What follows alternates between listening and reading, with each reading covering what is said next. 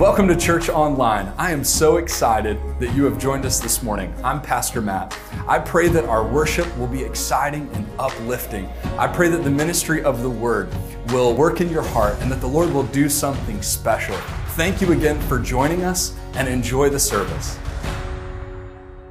Uh, Christmas music, I love it. I love the playlist. How many are Spotify users? Everybody else, there's the door. Get out. All right you're not really a music listener if you don't listen to it on Spotify, okay? And if you listen to Apple Music, I'm sorry. You're super trendy and you don't deserve to listen to music. No, uh, that was like way after the fact. Uh, way, uh, Apple, Apple waits like a good six years after the innovation happens and then they make the most money on it. I don't understand it. You know what I'm saying? Uh, so, anyway.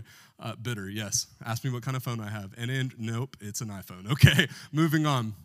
Uh, Christmas music, I just, I love it. Uh, how many have like a mix of like Christmas carols and then the newer stuff, the, the pop Christmas music? How many just have Christmas carols? How many just have the pop? Are you guys just not going to talk about your playlist today? This is going to be a long sermon. I mean, a really long sermon if you're not going to talk about it. I mean, we need a little bit more interaction than this. I'm going to go back to my cup of coffee, and if you haven't raised your hand in the last 30 seconds, get out, okay? Mm. Amen. So, just to help the conversation move along inside the program, uh, it, once again, if you're on Church Center, the, the whole message, for the most part, and the questions are in the program. So, check it out. Uh, but I, I, gave you top 10, the Billboard's top 10 list of Christmas songs to add to your playlist and uh, get in there. So, the, the, the 10th one, I love it, counting down from 10, is Donny Hathaway, This Christmas. Come on, can I get a witness? How many love that song? I mean, mm, yeah, I honestly, I think I told my wife I was like, I'm to learn this one, and we're to do it as a worship band next year. Dur- listen, look for it during Advent next year. We're doing this Christmas. Donny Hathaway, it's to be good. I love that song. Uh, so yeah, look for it. Bruce Springsteen, number nine. Santa Claus is coming to town. Nobody likes Bruce Springsteen, right? I mean, Josh does. Good for you. You're by yourself. All right, there's the door. Get out. There's the door. Number, eight, Run DMC, Christmas in Hollis. How many love that song? I mean, I'm just like, yeah. Greatest music video of all time. Love it. Ah, that's a stretch, but you get what I'm saying. Uh, uh, Feliz Navidad, the 1970 version, number seven. Rocking Around the Christmas Tree, I think that's Ross's favorite. Brenda Lee from 58 is number six. Creeping up at five, Bing Crosby, White Christmas. Who wants to do uh, Christmas karaoke right now? I got the track, I put it in there. Who's up? Mike's up. Come on, man, I wish I would have put it in there. that would have been good. Number five, White Christmas. Number four, uh, Last Christmas, Wham, I Gave You My Heart. The very next day, if you know the rest of it. If you don't know the rest of it, get out. There's the door. Uh, number three, Nat King Cole. Every, everybody. I'm gonna be the. My goal today is to be the last one standing here, and then I'm gonna talk to the Lord about. No, just kidding. Nat King Cole, the the Christmas song, love that. Uh, Christmas, baby, please come home. Number two, number one. Now, uh, let's see the first line. If you can do it, Bill. And I, we're having some tech issues, but put the first line of the song up the first one to say what number one is, uh, you get to leave first today. No, I'm kidding. Put it up there. I don't want a lot for Christmas. Number one, all I want for Christmas is you. That's all a pastor wants is his people to show up to church and come and worship. So what's funny about this, right? I was doing the little research for the Christmas playlist message and maybe this is I, look if I, if I offend you today i'm really not sorry. If you're already offended hurry get out. I'm, I'm joking. If you're watching online and this is the first time you've ever logged on i'm literally joking. I'm kidding. Um, i deal with my pain in my life through humor can you tell? So anyway um, i was watching this video of all I Want for Christmas Is You, the old school video, the first one that came out in 94 with Mariah Carey. And I was watching with my wife present. She was in the room. I'm just saying, you know what I mean? Laugh, folks, chill, it's okay. um, anyway, she's she's sitting on Santa's lap, right? And so all I want for Christmas is you. If you read the Wikipedia thing of it, Santa is her husband at the time. And so, you know, she it's this beautiful thing. All I want for Christmas is you, and Santa's the depiction, and and she's sitting on Santa's lap. There's a remake of the video, right? A newer one. How many have seen the newer one? Where's Santa at? You know what I'm saying? All I want for Christmas is you. She divorced him. I thought it was great. I was like, man, the irony of the number one Billboard most popular song in our culture is All I Want for Christmas is the person that I don't want anymore. I divorced him. He's gone. I was like, this is the greatest thing. anyway, I got a good laugh about it this week. I figured you would as well. So that is the most popular that is the most popular Christmas song uh, per Billboard. I mean, they don't even know what good music is, though, so whatever, it is what it is. Um, most of the stuff I like doesn't ever make it to a Billboard. You know what I mean? They don't know the good stuff, do they? Do no, it's okay. If you want to know good music, go talk to Terry. He'll tell you. He'll hook you up. You know what I mean? You got your mic on today? I love that thing. No. So Christmas music, Christmas playlists. You know, there probably there was a time in my life where I was really you know, I, I, was structured and, you know, I grew up in a very uh, strict religious home. We could only listen to a certain type of music if there was emphasis on the two and the four beat in the measure. We couldn't listen to it. You know what I mean? I mean, it was like, you know, one, two, three, four, you know, the thing that gets you moving. That was against the rules. Uh, so I grew up with a very strict uh, emphasis had to be on the one, two, three, one, two, three. Anyway, uh, so it was pretty strict. so I didn't have a lot of, of variety in my music growing up. But I remember that, like, my sister, she would come back from like Bible college and she would have these CDs that she hid. You know what I mean? And I remember as a little kid, how many had stereos in their room? And the cassette tapes? And then, like, I don't, why was this even a thing? Humor me, y'all. I'm just walking down memory lane a little bit. Why was this even the thing? They just seem to get bigger every year. the one I liked was like the small Panasonic that, you know, I could actually put on my shoulder. And then somehow they traded the handle for like a 10 CD disc changer. You know what I mean? And that thing lit up and spun and it was just crazy. But I remember trying to raid my sister's like music collection that was like, she wasn't allowed to have, but she was too old. Uh, and if you're watching this, I'm sorry, I'm, I'm I am really trying to embarrass you. Um, but uh, anyway, she she had this one. It was like 98 Degrees Christmas, and I remember hearing that album for the first time, and I still think it's like that is a banging album. You know what I'm saying? How many like that album? How many like it? Anybody? Right there? I got three. Okay, three of you. I love that album. Look it up now. I've been waiting to give this gift. Nick Lachey pouring his heart out. Right? You got to go back and watch those videos. It's hilarious. anyway, music is it's incredible. What a gift and I and I understand not everybody is musical. And I know not everybody, eh, eh, you know, but whether or not you're a music person, it transcends who we are. It transcends culture. It transcends ethnicity. It just it's something internal that comes out. You could probably go back to points in your life, right, that were high or low, and you could mark them by albums. You know what I mean? Like you can go back, if you hear a song and you're like, oh my goodness, that song, it immediately takes you to that place in time, right? Uh, I did lose my dog last week. And th- look, thank y'all so much for being a loving church. All of you just reaching out and being kind. And if you didn't, there's the door. Get out.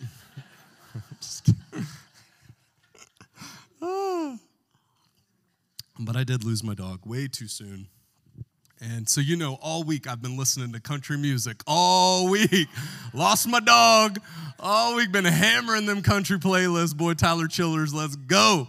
Man, it's surprising I didn't show up in cowboy boots today. You know what I'm saying? I almost rolled in here with a big old 20 ounce cowboy hat. It would have been awesome.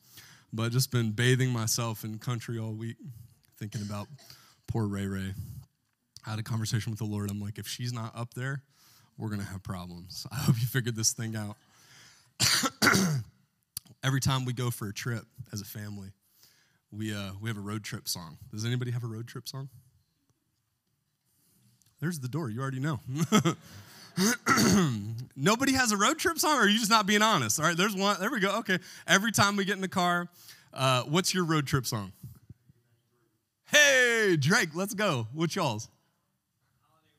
Holiday Road. Holiday Road. Love it. Ours is Letter to Me by Brad Paisley. I have no idea why, why that's what it is. But super random. But we, uh, we get in the car to take a trip, and the kid, most of the time we're going to Tennessee, so it's like getting in touch with the roots a little bit. But the kids are like, put on the road trip song. Music marks time periods in our lives, it marks events. And you know what? Scripturally, it's the same thing. And I, I kind of went on this little journey this week, and I discovered a song, two of them, in the Bible that I had never really talked about before. I hadn't really thought or mused on them. So, my ignorance, and if you have, like, I'm sure you're blessed by it, but I found a few songs that need to be on your Christmas list. Um, and one, this will this will be on my list for for the rest of my days. But uh, let's talk about music a little bit more. The Bible presents the most complete record. I think this is so interesting. The Bible presents the most complete record of musical practices of any ancient civilization. Sendrey writes the, the musical references of the Bible are almost the first records in the history of mankind that afford a comprehensive insight into a musical culture of a people of high antiquity. Isn't that amazing? Like, uh, look, the Bible is the answer for so many things, including the most comprehensive historical view of, of a culture's music. That's amazing. You know, there's so many evidences to the Lord giving incredible gifts through the scriptures uh, that, that we honestly we can't even contain them all. We can't even we don't even know. You know what i mean? It's like it's incredible. Uh, and so that i thought was interesting. Psalm 98 verse 4 it says this let the whole earth shout to the lord. Be jubilant. Shout for joy and sing. And some of you in here have known my musical taste through the years and have known me back when I was like against everything because I had to be. Uh, and, and so it's neat to be in a place where uh, I feel freedom in experiencing all kinds of music and experiencing the Lord in all of those areas and knowing that I think a lot of people go overboard, you know what I mean? They get scared uh, of the culture instead of, you know, they're, they're worried the culture is going to influence them instead of them living and, and, and projecting into the culture, which is what the church is supposed to do.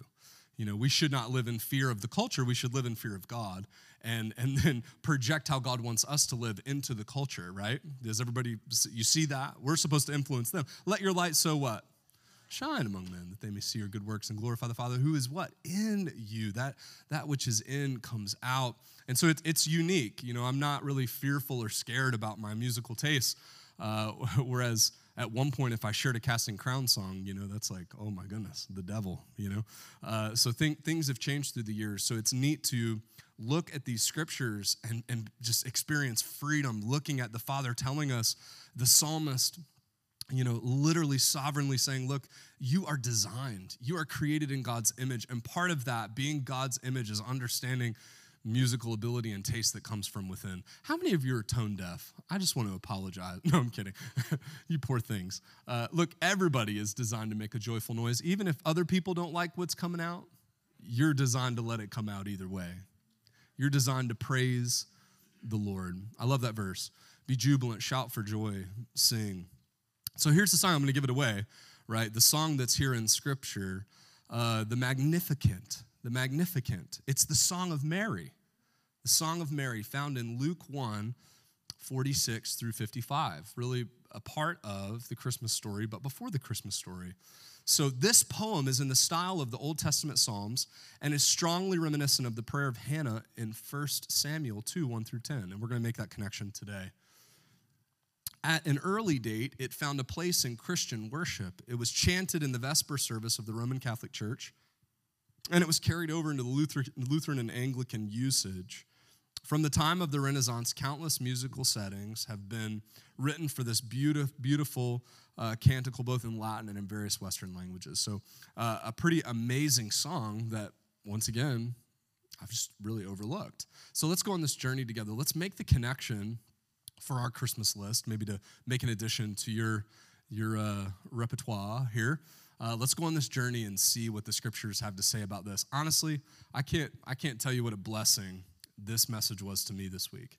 Uh, how the Lord has used this in my own heart uh, to really shape this season that I'm going through uh, into something that gives Him glory and gives Him praise. Luke chapter 1, verse number 3, it'll be on the screen. Uh, thank you so much for, for filling in back there and making it happen when my stuff is broke. Um, but either in your Bibles or on the screen, let's, let's uh, start here. Luke chapter 1, verse number 3. It says, So it also seemed good to me, since I have carefully investigated everything from the very first, to write to you in an orderly sequence, most honorable Theophilus. So, this is Luke, the author of the book of Luke. Uh, I believe he wrote a two volume series. Luke, know, who, who, knows what the second book he wrote was? Book of Acts. Thank you, Miss Cindy, uh, our resident oracle of all things Lord. Amen. You're amazing. if you have a question, ask Miss Cindy, she'll tell you. Um, so, we, we feel that the, the Lord used Luke to pen Luke and Acts as a two volume series, and he addresses, Oh, excellent Theophilus. Uh, and so, what I think is interesting, and I want to point this out, he has investigated, carefully investigated everything that we're reading. So, this sequence in Luke is happening in such a way that he thinks it's vitally important as it pertains to the story. And, and this series has been very unique, right? You know, I've just been hitting random things. Um, but like, let's talk about this. In the story, we automatically go to the manger scene. We automatically go to, in the first advent to where Jesus is there and present. He's being born, and they're heavenly hosts and they're shepherds, you know, maybe paschal shepherds. I kind of alluded to that a little bit. You know, they, they understood what was happening, the significance of it. But we talk about that. And Mary, even to the, you know, to the tune of, uh, you know, we don't need to focus too much on Mary, it's about Jesus. And we say that because we are insecure of being a part of, you know, being like some kind of Roman Catholic or whatever. I don't really care anymore, okay? I just want to be uh, about Jesus and about the Bible and, you know, whatever the Lord has for us. You understand what I'm saying? so, anyway, uh, so in fear, we highlight certain parts of the story and ignore others. And I thought it was so interesting, like thinking about Luke's uh, writing here, he's like, Look, I put this here for a reason. And he puts it saying that it's Mary's song, Mary's praise. Um, and don't let the, the English, don't, you know, don't get lost. It is literally formulated from a Psalms script, looks just like a, a a Jew in ancient Near East would have been like, oh, yeah, that's a psalm. That's a song. We're going to sing that. We're going to chant that. This is going to be in the form of a song as they knew it and as they understood music. And so he says and attributes it to Mary, even though some don't attribute it to Mary. But I, I put this in here to say, hey, I'm qualifying the fact that I think it was Mary's song. And I think there's a reason why, and we're going to see that. So, Luke 1, verse 36, as we keep marching on here, verse 36 through 38, and consider your relative Elizabeth even she, man, this is so, I'm already getting chills. You know, that's a good thing. You know what I mean? When you're already like, woo, like the Lord is in it. And consider your relative Elizabeth. Even she has conceived a son in her what? Mm-hmm. And this is the sixth month for her who was called what? For nothing will be impossible with who? Uh huh. See, I am the Lord's servant, said who? May it happen to as you have said. Then the angel what? Mm-hmm. So, how many know the angel came to Mary first and said, This is what's going to happen? Man, I want, I want to help you with something. I've missed this in the past, but the Lord just the Lord didn't just expect Mary to take what was next for her and accept it and believe that Jesus was going to be born. Mary, I, am here as an angel Gabriel, and I'm telling you, you will be great with child, and you will birth the Messiah, and he will change the world.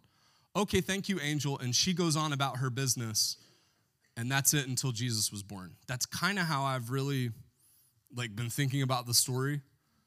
But that's not what Luke says. What Luke says is that the angel says to her, Consider your relative who? Elizabeth. Even she has conceived a son in her old age. And this is the sixth month for her who was called childless. If you continue to read the story, what happens is as soon as Mary is done with the angel, guess where she goes? She goes to Elizabeth's house. Guess where she hangs out until Elizabeth's baby is born? She hangs out there.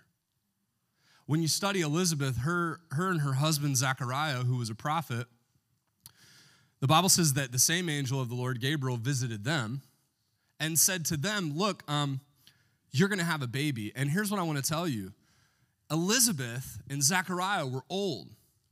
It's very reminiscent, it's very uh, reenacting of an Old Testament story with Abraham and his wife, who? Where Sarah's like, ha ha, that's not gonna happen. And then the Lord's like, don't laugh. And in this story, the prophet Zechariah says, uh, Lord, don't you know we're old? And he says, You'll be mute until your baby is born. It's literally like a reenactment.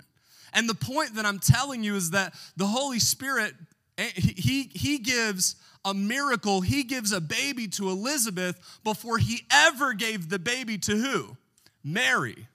And what I, what I want you to understand today is before Mary was in a place to live and act in her miracle for the world, God gave her a miracle. Before God will bring you to that place that you actually need to perform what God has prepared you to perform, what you will understand is that all along the way, God has been bringing you to this moment and He will prepare a miracle, guess what? Just for you. But unfortunately, we miss the miracles in our life. And I'm convinced this morning that when we miss the miracles in our lives, we miss the miracles that God wanted to do through us for other people. Yeah, the Christmas story, it's incredible. We talk about what, what Mary did for the world, but, but don't you understand that as soon as Mary heard the news of what God was going to do, God didn't say, now take that and do what you're supposed to do. God said, let me help you. Your relative named Elizabeth, the one who's really old, guess what? She's pregnant too. You see, I've heard so many stories where people talk about Mary and how horrible it must have been. She was uh, engaged, she wasn't married, and she was possibly going to endure uh, being put out, or they could have stoned her for adultery. How scary that must have been. Then we're not really understanding the story. It wasn't her sitting in fear about what God was going to do. It was her living in the miracle that God gave her to assure her that what God was leading her into was exactly what God wanted to do in her life. God does not bring you to a place to perform something without already proving to you that He absolutely will be faithful to you to the end. Mm. I don't know if you know that's good. If you don't think it's good, there's the door right there. Uh, I'm just kidding. Look, sometimes we got to stop and back up a little bit and go, why was Mary okay with this whole thing? Here's why Mary was okay with it because God just did a miracle right in front of her. Elizabeth, old, not at childbearing years, became pregnant. Do you know it was 80 miles from where Mary was at to where her relative Elizabeth was living? Three days if she was with a caravan, but if she chose to leave and go on the journey herself, which would have been dangerous, it's split 50 50 in the commentary. Like some people think that, some people, you know. Ultimately, it's probably a five day journey, Jeremy. She took a five day journey. Watch this. Immediately. She left. She was like, I just got a vision from the Lord. Here's the thing the Lord told her that because he knew the next step for her to take is to go spend time with Elizabeth. Go be with that person, and you're going to need to receive the strength that you need to get through what you're about to go through. Once again, we miss the cues, don't we? We miss the cues. She immediately, it wasn't about sitting there accepting what God was going to do. It was, I need to go see if what God is saying is true. And she goes to Elizabeth's house. As soon as she shows up, watch this John the Baptist was the baby in Elizabeth's belly. John the Baptist leaps in his womb. And Elizabeth says, You too? It's gonna be you, my relative. I, I, I, this is a miracle. It's, it's my baby is going to be born to point the way to the Messiah. And what we have to understand in ancient near, I left my outline. I have no idea where I'm at, just so you know. I don't know if you want to try to follow me, but here, here's, here's what I want you to understand. This this is a reenactment in and of itself. This is how the Lord works. God would not lead Elizabeth and Mary to do something that he hadn't already done. You see, in 1 Samuel, there's a story about a, a lady named Hannah.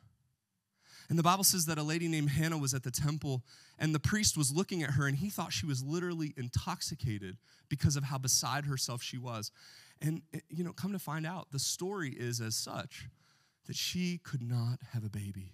She was barren. She prayed and she prayed and she prayed and she said, Lord, if you'll give me a baby, I'll give my baby back to you. Come to find out, her baby, Hannah's baby, would be named Samuel. Samuel would take a Nazarite vow. Who else took a Nazarite vow? John the Baptist.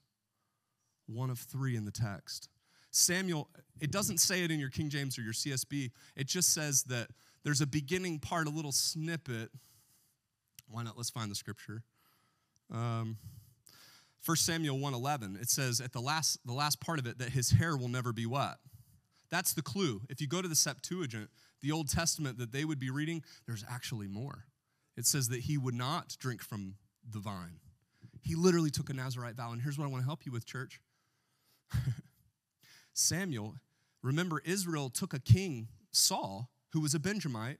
Everybody knew he shouldn't have been king. Kings come from the line of Judah. I'm getting excited. This is more than just Isaiah 11, where there's a shoot that comes from the stump of Jesse, who would be King David. You see, he was of the house. Jesus was of the house and lineage of who? Uh, of David. He would be born in Bethlehem to seat on the throne of David. You see, the Roman Empire thought they were in charge, but they weren't. There was the anointed one, and we know from last week that Mashiach anointed. God has been anointing people all through Scripture. And who was Samuel born, taking a Nazarite vow to anoint king, to prepare the way? David. Samuel goes to David, Jesse rather, after turning at his oldest and most talented son, and he ends all the way up to the small one that's left in a field watching sheep a shepherd. Do you understand that the nativity story is a reenactment of the Old Testament? John the Baptist is Samuel. When Elizabeth says, I'm pregnant and my boy is gonna prepare the way and he's gonna take a vow, what is she doing? She's saying, I am fulfilling a promise that God fulfilled back then to bring King David to make us a nation. Yeah, there's been 400 years of silence. Yeah, we thought we were abandoned. Yeah, we've walked but I'm here to tell you that God has been faithful. He didn't ask Elizabeth to do something that Hannah hadn't already done. When are we going to wise up and learn, church, that we're not alone? The enemy convinces you that, yeah, you, you're something special to the point that you're all by yourself. He whispers in your ear that you're really good and you believe it. he gets you thinking and gets you so full of pride that you isolate yourself from the goodness of God. And we forget that everything that we're doing, somebody else has already gone before us and done. Oh my goodness gracious. Look, the story had already been written, it's a complete reenactment. John the Baptist is Samuel.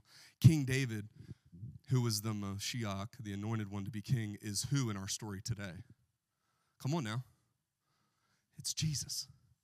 Jesus is the anointed one, the one to sit on the throne of David. Watch this forever. When Elizabeth was called upon by the angel of the Lord to do the work, she already knew the what? She already knew the story. Instead of being Hannah at the altar wondering if the priest would let her stay, her priest was her husband. Instead of Eli being the person to say, Look, woman, you're fine, just pray. And, then ultimately says, The Lord grant you your wish. And then the Lord grants her. But in our story, the husband is the one who is rebuked. it's, it's amazing. It's so amazing both of their songs, if you read Hannah's song, so she has a son, she ultimately gives her son back, Samuel, and he goes on to do incredible things. She has a song that she writes to the Lord. And then guess what? Mary, when she experiences this and goes to her relative Elizabeth, and she experiences that this is actually happening, it's me. This has been prophesied, and the Lord is going to use me. She writes a song to the Lord, a perfect Christmas playlist song one other tidbit before I jump into that. And I'm going to end early today, give you a few extra minutes. Maybe not. if you don't believe it, there's the door. No, I'm kidding. we're, but we're having fun. We're having fun. Hannah's song is specific to the fact that the Lord gave her conception. her prayer is specific that she wants the Lord to allow her to conceive, and she knew that she was barren. The arch enemy of the children of Israel were the Canaanites. Remember, 12 men went to spy on. Come on now. Remember the song that we sang in Sunday school? 12 men went to spy on Canaan, two were bad, two were good. Everybody sing that? Am I the only one? Anybody sing that song in Sunday school? Get your hand up. Come on now, let's go. Hands up.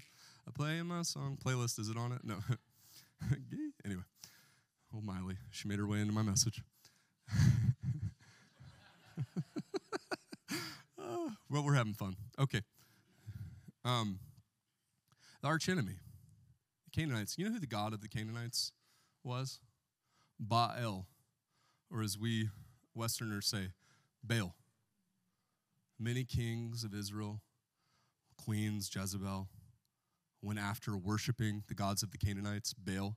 Baal, this, this is crazy, right? It's all connected. Once you start seeing it, you can't unsee it. The cry in the church of the New Testament, the New Covenant, Paul is for uh, to flee fornication, flee sexual promiscuity. Why? Because the arch enemy is the god of fertility. Baal is the god of the Canaanite god of fertility, which means orgies, which means uh, strange, crazy things. And they believed that they did all of them because Baal would grant them conception. He would grant them children, which in their culture was granting them legacy, inheritance. Do you understand? Children is wealth. Without the family, you have nothing. If you're barren, you're destitute, you're homeless, you're a widow. Having lots of children is having lots of what? in our day and age? Money. God of fertility, Baal. The arch enemy.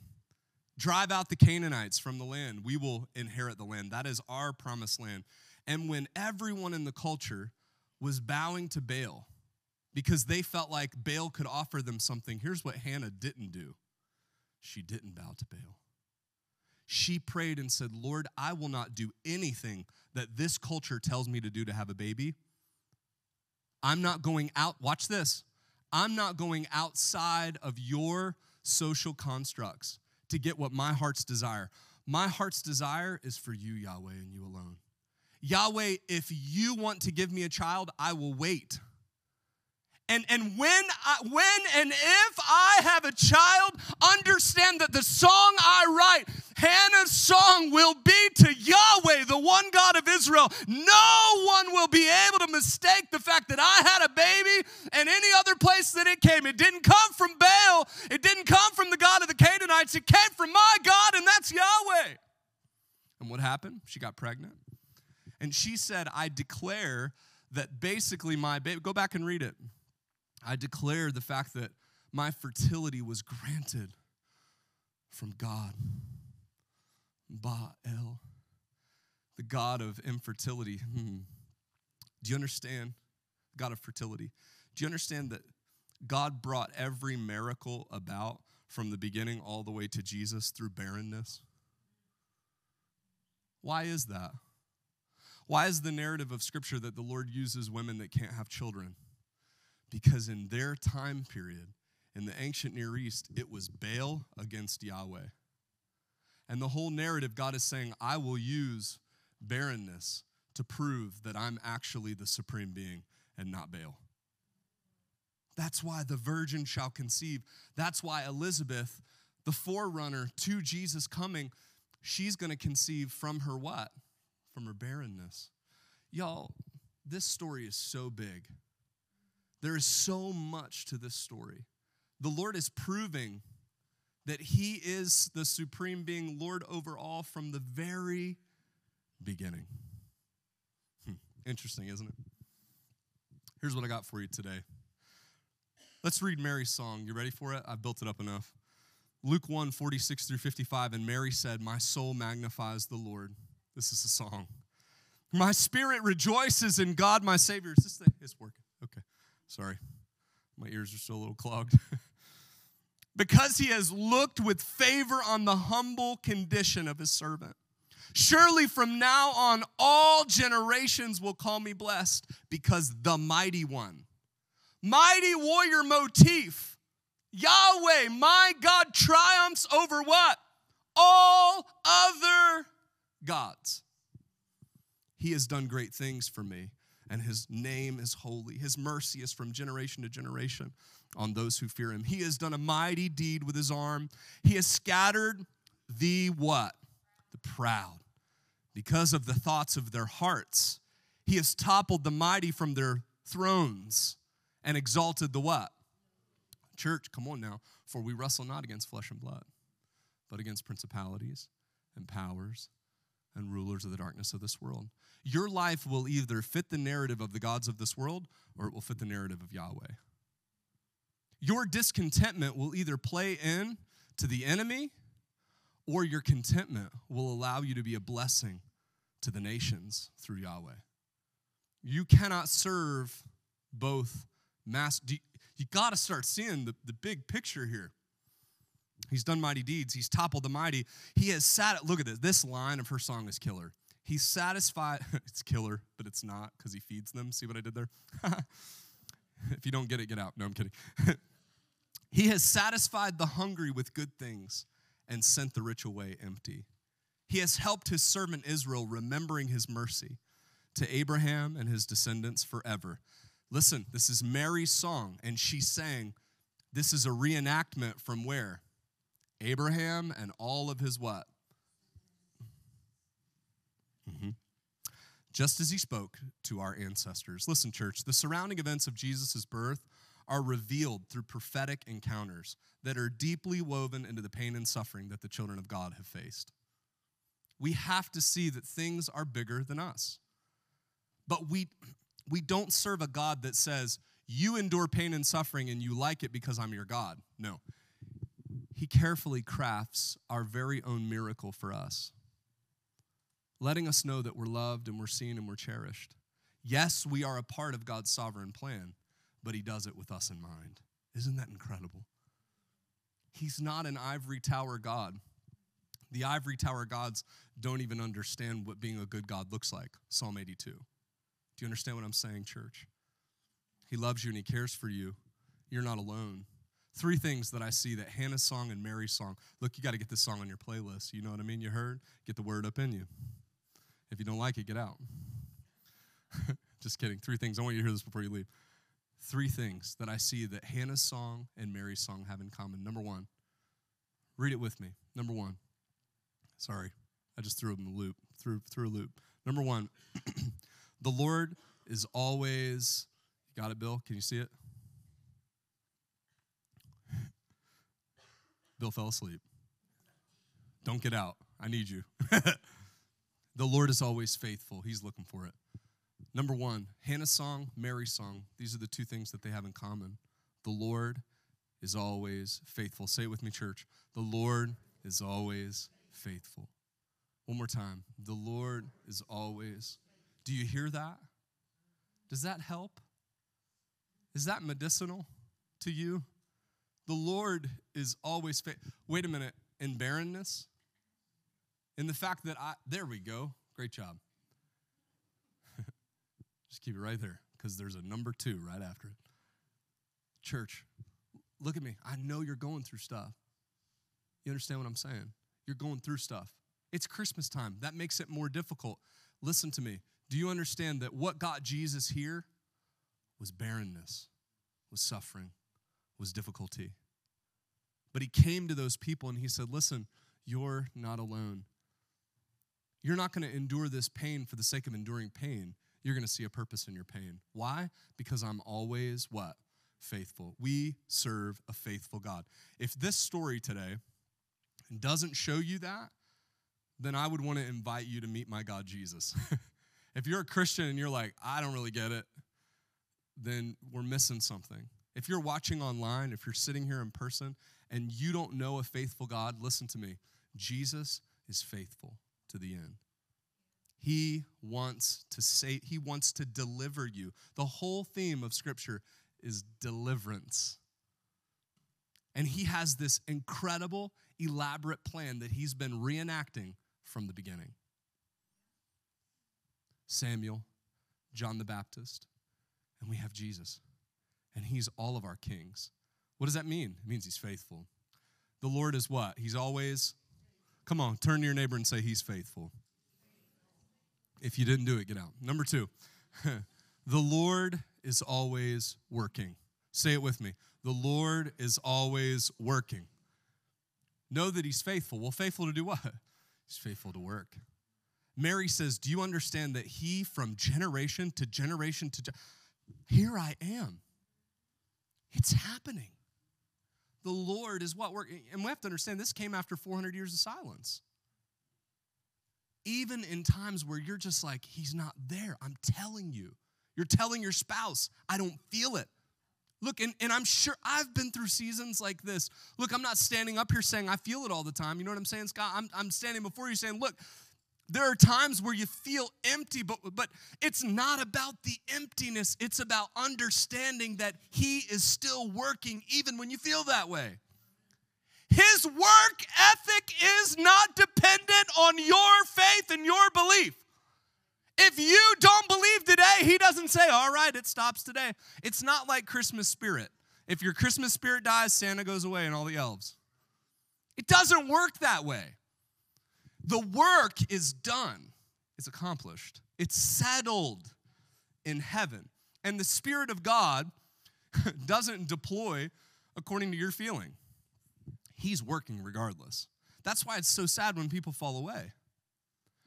That's why for me as a pastor, I'm like, man, it's gut wrenching when people walk away from the church. Why? Because the church doesn't stop, it keeps going.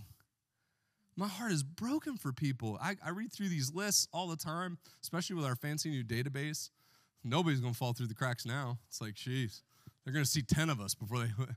What happened there? I thought I could sneak out. Nope, here we are. We got planning center. Sorry.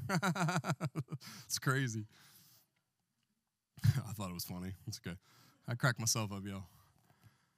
Look, look, it doesn't stop. The work literally. I just had this like funny thought. All these people like on the gram and on Facebook that like roll up in their Tesla and their doors open up and they've got like stacks of cash. Am I the only one that sees this? They must like target me because I'm like in my 30s. You know what I mean? They're like every 30 year old man needs to see this stuff. Like algorithm, they pay all the money because they're unsatisfied with their lives. You know what I mean? And I look at it and I'm like, what an idiot. Dummy. you just wasted your ad money on me, bro, because I'm like really good with three hots and a cot. You know what I'm saying? I got four kids. I could care less about money. You know what I'm saying?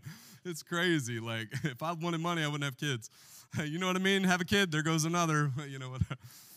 Anyway, I'm just like looking through this, and these guys pull up and they're like, hustle, hustle. Everybody's like, Instagram posts, you know, kids don't do it. You know, you teenagers, yeah, man, work hard, play hard. Uh. okay, yeah. Anyway, anyway, you can come to work. Come to work with me a day. We'll see how hard you want to work.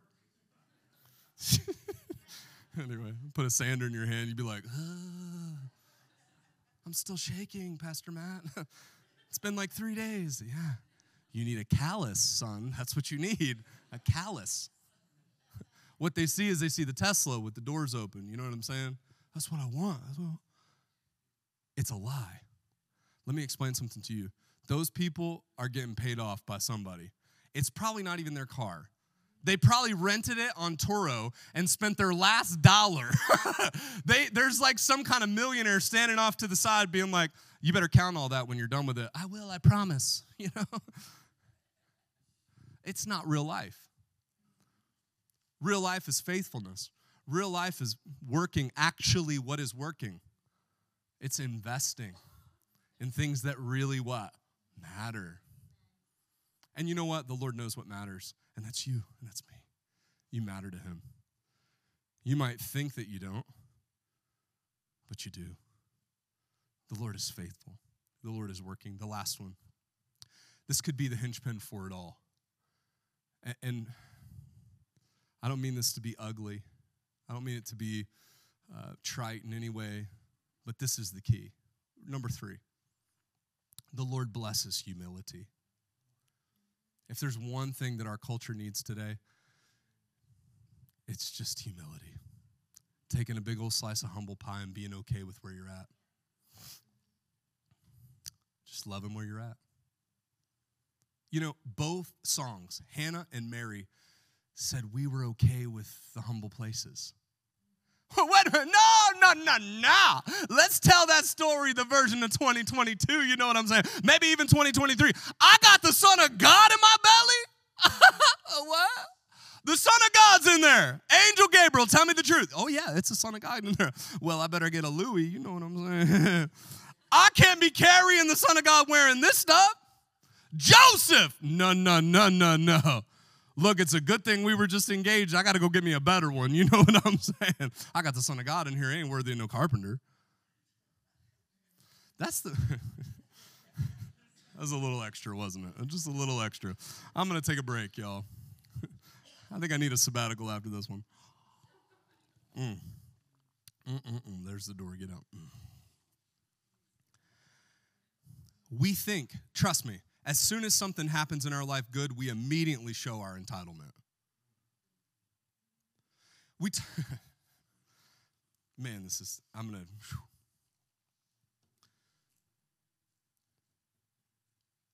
we complain, we complain, we complain about being in a desert place, about being in a hard place. Do you understand? Listen to me when I tell you this. You're in a, a better place because the Lord knows that if most of us had money, it would ruin you.